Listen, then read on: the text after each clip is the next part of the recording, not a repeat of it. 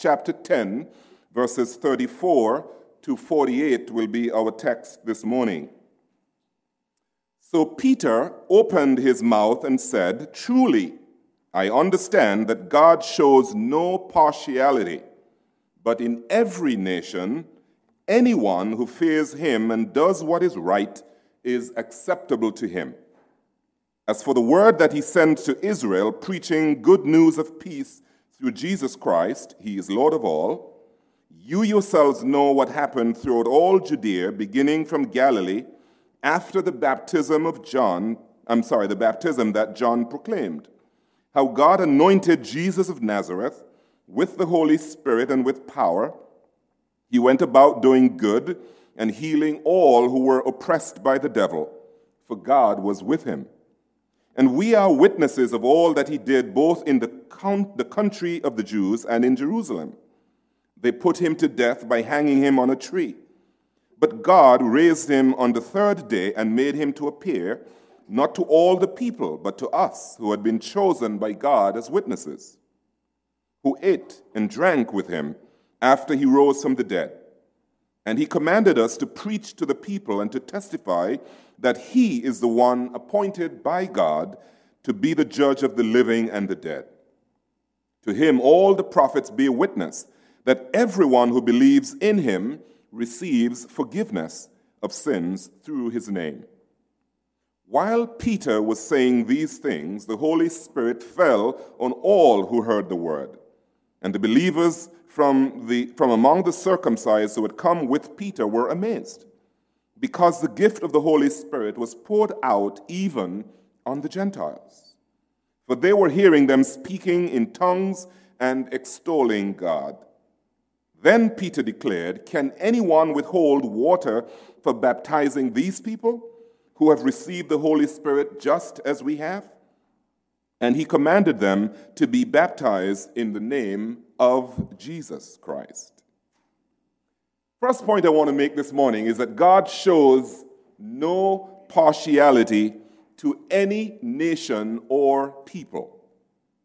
And so, standing in the living room of Cornelius, a Gentile, Peter, I'm sorry, a Gentile, Cornelius was a Gentile, and Peter, a Jew, begins his message to Cornelius and his roomful of Gentiles with the word truly. The most translations render this word truly as of a truth. Some render it truly or truthfully or in truth or most certainly. Why such a word from Peter? The reason is that he has had a vision to prove what he has experienced, which is why he can now say, Truly, I understand. Now, what does he now understand? He now understands that God shows no partiality or favoritism. Now, literally, I'm told in the ancient Near East, the concept meant to receive the face, literally, to receive the face. So, whenever you were greeting somebody who was considered to be socially elite or superior, you had to lower your face. And if they raised your face, that was a sign that you were recognized and that you were, in fact, favored. However, I'm told that such favoritism, and as I'm sure you know, could not be shown by a judge who was considered to be impartial. Now, this is not the first place in Scripture that speaks to God's impartiality. Speaking of how God gives equal treatment to both king and commoner, to rich and poor, Job himself says this in chapter 34 and verse 19 that God shows no partiality to princes, nor regards the rich more than the poor, for they are all the work of his hands. And then the Apostle James in chapter 2 cautions us that practicing partiality in church means that we set ourselves up as judges of people, distinguishing between who is acceptable and who is not. And James mentions that that is a place that is only reserved for God Himself. And so in chapter 2, verses 1 through 4, he says, he writes this My brothers, so he's writing to Christian brothers, believers, show no partiality as you hold the faith in our Lord Jesus Christ, the Lord of glory. For if a man wearing a gold ring and fine clothing comes into your assembly, and a poor man in shabby clothing also comes in, and if you pay attention to the one who wears the fine clothing and say, You sit here in a good place, while you say to the poor man, You stand over there or sit down at my feet, have you not then made distinctions among yourselves and become judges with evil thoughts? So, partiality is not something that God commends in Scripture. The gospel of Jesus Christ is a great equalizer. I believe that's what Peter now understands. He understands that this gospel is about the heart of God for all people and the character of God for all people. He understands that God is love and that God loves people, all people and he loves them equally. Peter understands that God, in fact, had chosen the Jewish nation to be his own people. He chose them from among all the other nations of the world. But the reason he had chosen them was so that they might be a blessing to all of the other nations of the world. Peter understands that. God's love for all people is why Noah, why God had Noah preach for 120 years, compelling people to come into the ark of safety because there was an impending flood. And as we know, although he preached for 120 years, compelling people to come in, there was not a single convert. But that reflects the heart of God for all people, doesn't it? And so God's love for, pe- for all people was why Peter could say, Truly, I understand that God shows no partiality, but in every nation, anyone who fears him and does what is right is acceptable to him. Now, don't miss the inclusive language in these words. In every nation, anyone acceptable to him. And so, no nation or people is exempted from the love of God and his acceptance of them.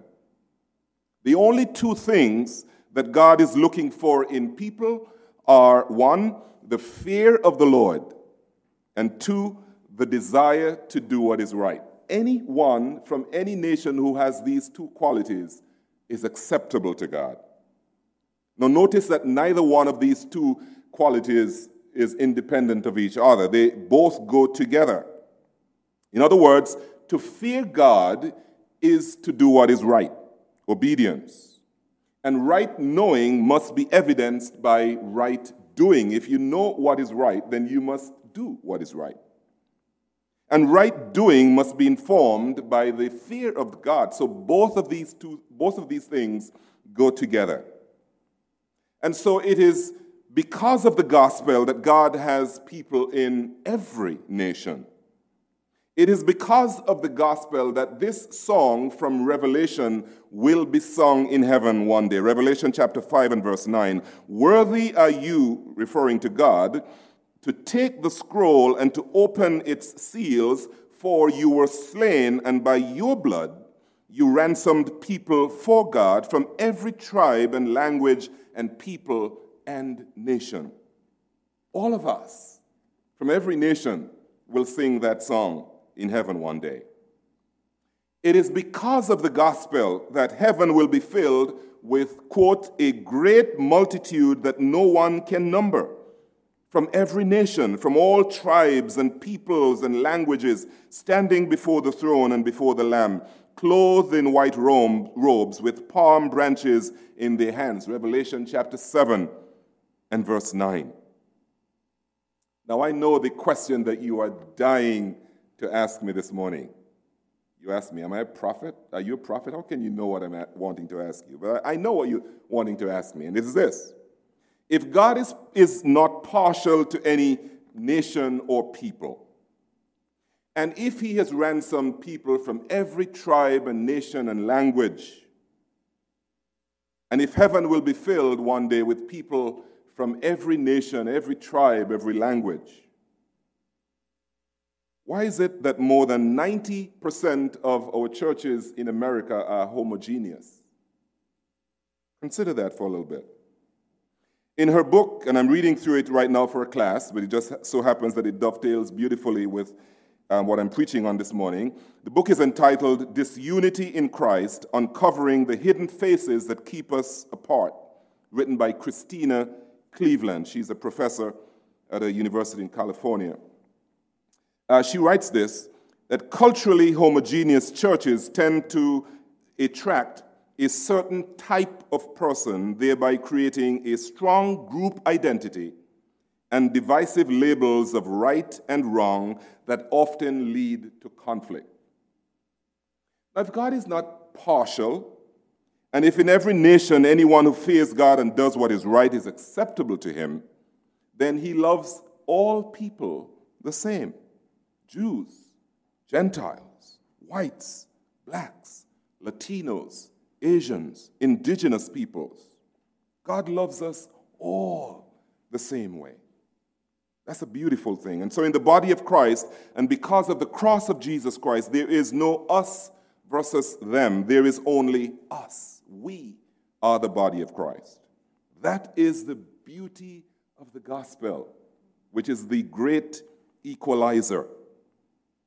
So, in today's politically and racially charged climate, with politicians and the media uttering a lot of rhetoric that seeks to amplify our differences, the church needs to counter that with the gospel of Jesus Christ that includes everybody. We get an amen on that. Church needs to counter that narrative because God shows no partiality to any nation or people, but he loves all people equally. And he accepts anyone who fears him and who does what is right. I believe it was Ray Boltz who, um, several decades ago, um, penned these words for the church in a song that he wrote You're my brother, you're my sister. So take me by the hand. Together we will work until he comes. There's no foe that can defeat us when we're walking side by side. As long as there is love, we will stand. Pay attention to that picture that you have on the front of your bulletin. I didn't ask John to put that there, but that is so appropriate. Do you see what is happening there? That speaks exactly to what we're speaking to this morning. That is the beauty and the power of the gospel. Here's the second point Jesus Christ is Lord of all. That means everything and everyone. Now, this statement right here, which Peter, in fact, has in his text, was perhaps the most politically incorrect statement of the, of the day. You know why? Because in the first century, to everyone in the Gentile world, you know who was Lord? Caesar was. And to say that anybody else other than Caesar was, was Lord was politically incorrect. You could lose your life for, for saying that. But Peter let it be known that Jesus was not only Lord, but he was Lord of all. To say that Jesus is Lord of all is also theologically correct. He's Lord because he is the Prince of Peace who came preaching a gospel of peace. And so, through this gospel of peace, Jew and Gentile, men and women, slave and free, they can all be reconciled to God and become the children of God. The word reconciliation refers to the act of bringing together people who were of opposing parties, bringing them together so that they can be friendly again. They can come together in, in agreement Reconciliation offers, often requires a mediator, somebody to stand between both parties and bring them together again so that they can be reconciled. And I'm told that in reconciliation, these four things need to happen. One, contrition, the awareness of the offense and the desire to make it right. Secondly, confession, where you admit, you take ownership of, of your offense and you do something about it. Satisfaction, whatever action you take, must satisfy the aggrieved person. And finally, absolution or forgiveness, that forgiveness has to be granted to the one who is asking forgiveness of you. And so, as the Prince of Peace, Jesus came as that mediator, that person standing between uh, us and God, between Jew and Gentile, so that we could be reconciled to one another and reconciled to God in the process. And so, this gospel is the only thing that I know of, anyway, that can reconcile people to God and reconcile people of all ethnicities so that we can all be one.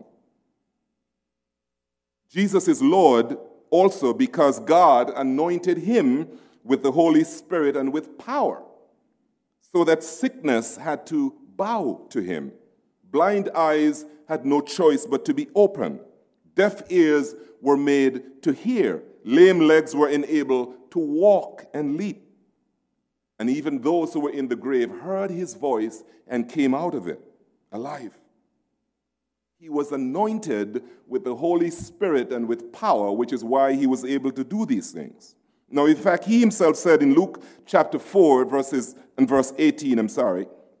Luke chapter 4 and verse 18, Jesus himself, standing up in the temple to read, said these words The Spirit of the Lord is upon me because he has anointed me to proclaim good news to the poor.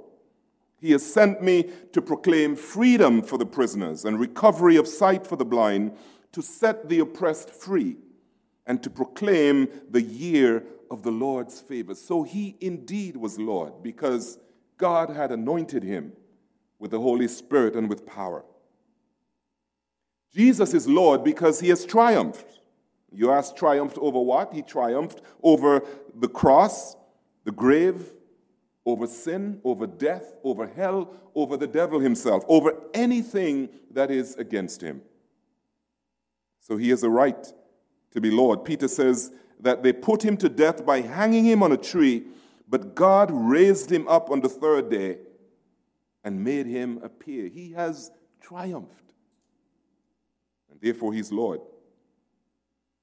Jesus is Lord because God has exalted him over every ruler, power, and authority that there is, whether in heaven or on earth. This is what Paul tells us in Ephesians. Ephesians chapter 1 and verse 20 to 22. That God raised him, Jesus, from the dead and seated him at his right hand in the heavenly places far above all rule and authority and power and dominion, and above every name that is named, not only in this age, but also in the age to come. He is Lord of all. And so it is because that He's Lord that every knee will one day bow and every tongue will one day confess that Jesus Christ is Lord to the glory of God the Father. Here's our third point. We who are witnesses, we have a gospel to preach. This is what Peter says. And he, meaning Jesus, commanded us to preach to the people and to testify that he is the one appointed by God to be judge of the living and the dead. To him, all the prophets bear witness, and everyone who believes in him receives forgiveness of sins through his name.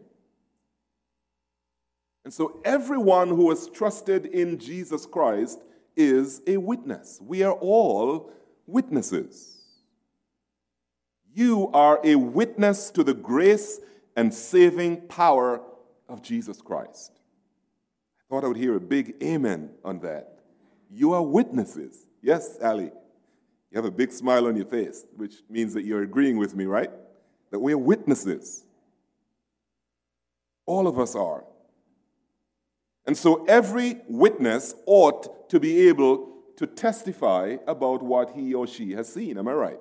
Or else you are a false witness. We're all witnesses. I believe that every one of us ought to be able to give testimony to these two things about the gospel. First of which is this you ought to be able to testify that Jesus is Savior, Lord, and Judge. You have to be able to witness to that with conviction. He is Savior of all those who trust in Him for salvation. He is Lord of all who do what is right. He will be judge of all those who refuse to acknowledge Him in this life as their Savior and Lord. We all must be able to give testimony to that. Secondly, you ought to be able to testify that everyone who believes in Jesus receives forgiveness of sins through his name. I don't care what they have done, as long as they believe in Jesus' name and come to him for forgiveness, they receive it. We ought to be able to testify to those two things. You ought to be able to say that everyone can be saved and that Jesus wants all men to be saved. That salvation is through believing the gospel about Jesus Christ, not through works or religion or anything like that. Salvation is found in no other person and in no other name than Jesus Christ Himself. And that forgiveness is available to everyone who desires it and comes to Jesus for it. And so you are witnesses of this gospel and you must preach it, not necessarily from a pulpit, but through your daily lives and your interactions. You tell others about it. Here's our final point oneness is still a challenge, or the challenge, of the church. Now, Luke tells us that while Peter was still preaching to these uncircumcised Gentiles, the Holy Spirit fell on all of them. Now, how did the Jewish believers know that? Because you see, the Jewish believers had already received the Holy Spirit, the Gentiles had not. And when they heard them speaking in tongues and praising God, they concluded that the Holy Spirit must have been um, given to them. And then we find in this passage that Peter said perhaps the most important thing in this whole passage. He says this First part of what he says is in the form of a rhetorical question, and the second part is in the form of a command. Now, here's the question Can anyone withhold water for baptizing these people who have received the Holy Spirit just as we have? In other words, what or who or why would you prevent any of these who have received the Holy Spirit just like we have received him? What would prevent them from being baptized just as we have been baptized as well? That was the question. And then the command was for them to be baptized in the name of Jesus Christ. So there is common ground that Peter is laying here for both Jew and Gentile. And so, through the receiving of the Holy Spirit and baptism in the name of Jesus, these Gentiles now became part of one church. Now, I would love to say that that was the end of us versus them in the church. And that from that point on, it was only now us. But that would not be the truth, would it? For a long while, there was still tension in the church in the first century. And even now, I'm told, as I mentioned before, that 90% of our churches are still homogeneous. And so we find that black people go to black churches, white people go to white churches, Latino people, except for my friend over there, back there, go to Latino churches, Asian people go to Asian churches. That's why I believe that when we get to heaven, some of you will not be able to dance to calypso, soca, reggae, salsa, or rumba. And for that matter, that is why some of us would know nothing about the lua, luau, right? because, because we rob ourselves of diversity. We really do. We really do rob ourselves of diversity. Truth is that oneness is still a hurdle that our church needs to get over. And I believe that we are getting there. I believe God is helping us to get there, and we will get there. But Peter tells us that the Holy Spirit poured out upon us, and our baptism in the name of Jesus makes us all one. And that that means then that that is more important than any difference that we have. Here's the bottom line of our message this morning that we are all one in Christ Jesus. We really are. We're all one. Several application points. First of all, confess that Jesus is Lord. Peter says, if you confess with your mouth, I'm sorry, Paul says this in Romans, if you confess with your mouth that Jesus is Lord and believe in your heart that God raised him from the dead, you will be saved. For with the heart one believes and is justified, and with the mouth one confesses and is saved. And I want to say to you this morning, you who have not yet come into a relationship with Jesus Christ, I want to challenge you to confess Jesus as your Lord. Confession is something that you must do with your mouth. Confession comes from something that you believe. You're convinced about it. You believe it to be true. And so you declare it with your mouth what you, in fact, have believed in your heart. And what you confess that you believe is that Jesus Christ is not only Lord of all, but that he is your Lord. When you do that, Bible says that you are saved you are declared justified. You are reconciled to God, so you're one with Him. You are saved. You have become righteous, forgiven. I wonder if there's anyone this morning, whether here or online, needs to make that confession this morning that Jesus Christ is Lord. You will be saved if you do that. Forgiven, declared righteous. Let's take just a few seconds to allow you, whether here or online, to do exactly that. Lord Jesus, we confess with our mouth what we believe in our hearts to be true that you are Lord. You're not only Lord of creation or Lord of the universe or Lord of all peoples, but you are our Lord. We have a personal relationship with you. And because we declare you to be Lord, by faith, we know that we are forgiven. We know that we have been declared righteous. We know that we have been reconciled to you. We pray this morning that that would be the testimony of every person who listens to me today. That if they have not already done so, that today will be the day that they would yield to you as Lord and allow you to be their Savior. In Jesus' name I pray. Amen. Here's our second application point build community with someone different. Now, in the book that I quoted uh, from earlier, the author asserted the following I quote her Discipleship is cross cultural. She says, You can meet God within your cultural context, but in order to follow God, you must cross into other cultures because that's what Jesus did in the incarnation. So it is okay for us to meet God in our respective cultures, but we, there's a responsibility and there's an onus on us to cross into other cultures, particularly with the gospel because that is to follow Christ's example.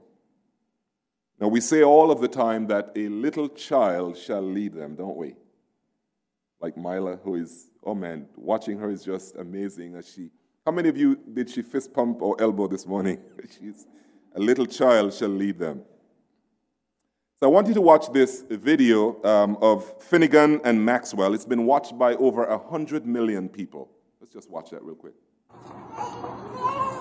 26 month old Maxwell and 27 month old Finnegan, pure joy at the sight of one another, running to give each other a hug much bigger than their size. The innocence of it all is exactly why it's going viral. They just took off towards each other, and I just got my phone out as quickly as possible and just tried to record it. And they are just too cute together. And cute is an understatement. Michael Cisneros, Maxwell's dad, shot the video. He says he's not normally one to post a lot of private things on Facebook, but explains why he decided to in this case. With all the racism and hate going on, I just think it's a really beautiful video. The reason that it's getting attention because it is with a little black boy and a little white boy, and you know, but if it can change someone's mind, um, you know, or just change their view on things, you know, then it's totally worth it. Lead them. So, shouldn't this be normal for us as adults? Really? It should be. And so, if we are all the children of God and we have all been baptized by Jesus, and if we all have received the Holy Spirit, then our differences really should not matter at all. So, may God help us to regain that childhood innocence so that we can do exactly that. Here's a third and final application point give testimony to the power of the gospel. Let people know that through the power of the gospel, everyone can be forgiven of their sins. I don't care how you have lived, what your lifestyle has been, what your mistakes have been in the past. Every person can be forgiven. Every person can be made right with God. And so, since you have witnessed this yourselves, you should be able to testify to what you have witnessed. I'm told that evangelism is one beggar telling another beggar where to find bread. And if that is true, then we all who have been beggars and who have found bread can say to somebody else that they can find bread there too. And soon, if we did that, there would be no hunger anywhere because we all would have found that bread. Tell what you know. If you are a witness, then you testify to your experience. And when you tell people about the gospel, that is a good place to begin. My experience was so, you know, was like this, but this is who I am now, and you can be that too. May God help us, each of us, in our respective fields of influence and movement as we move about in our community to give testimony to the power of God, the gospel of Jesus Christ that brings forgiveness and salvation to everybody. Let us pray. God, we give back to you the word you've given to us. We ask God that the Holy Spirit would impress upon our hearts whatever it is that we need to take away from this message. And help us, God, to have the courage this week to do exactly what you're asking us to do. We ask, God, that you would indeed give us the grace that we need to build bridges, to promote understanding, to be ambassadors and reconcilers. In fact, you did say that you, you have entrusted to us the ministry of reconciliation. God, as we move about in our communities, we recognize that there is so much need for reconciliation. People need to be reconciled to one another, even in our own families. God, reconciliation needs to happen across the world. So we ask God that you would help us. You have not called us to save the world, but you've truly called us to be ambassadors within our, within our community. So help us to do whatever you place at our disposal bring you glory and honor in the process. We pray these things in Jesus' name.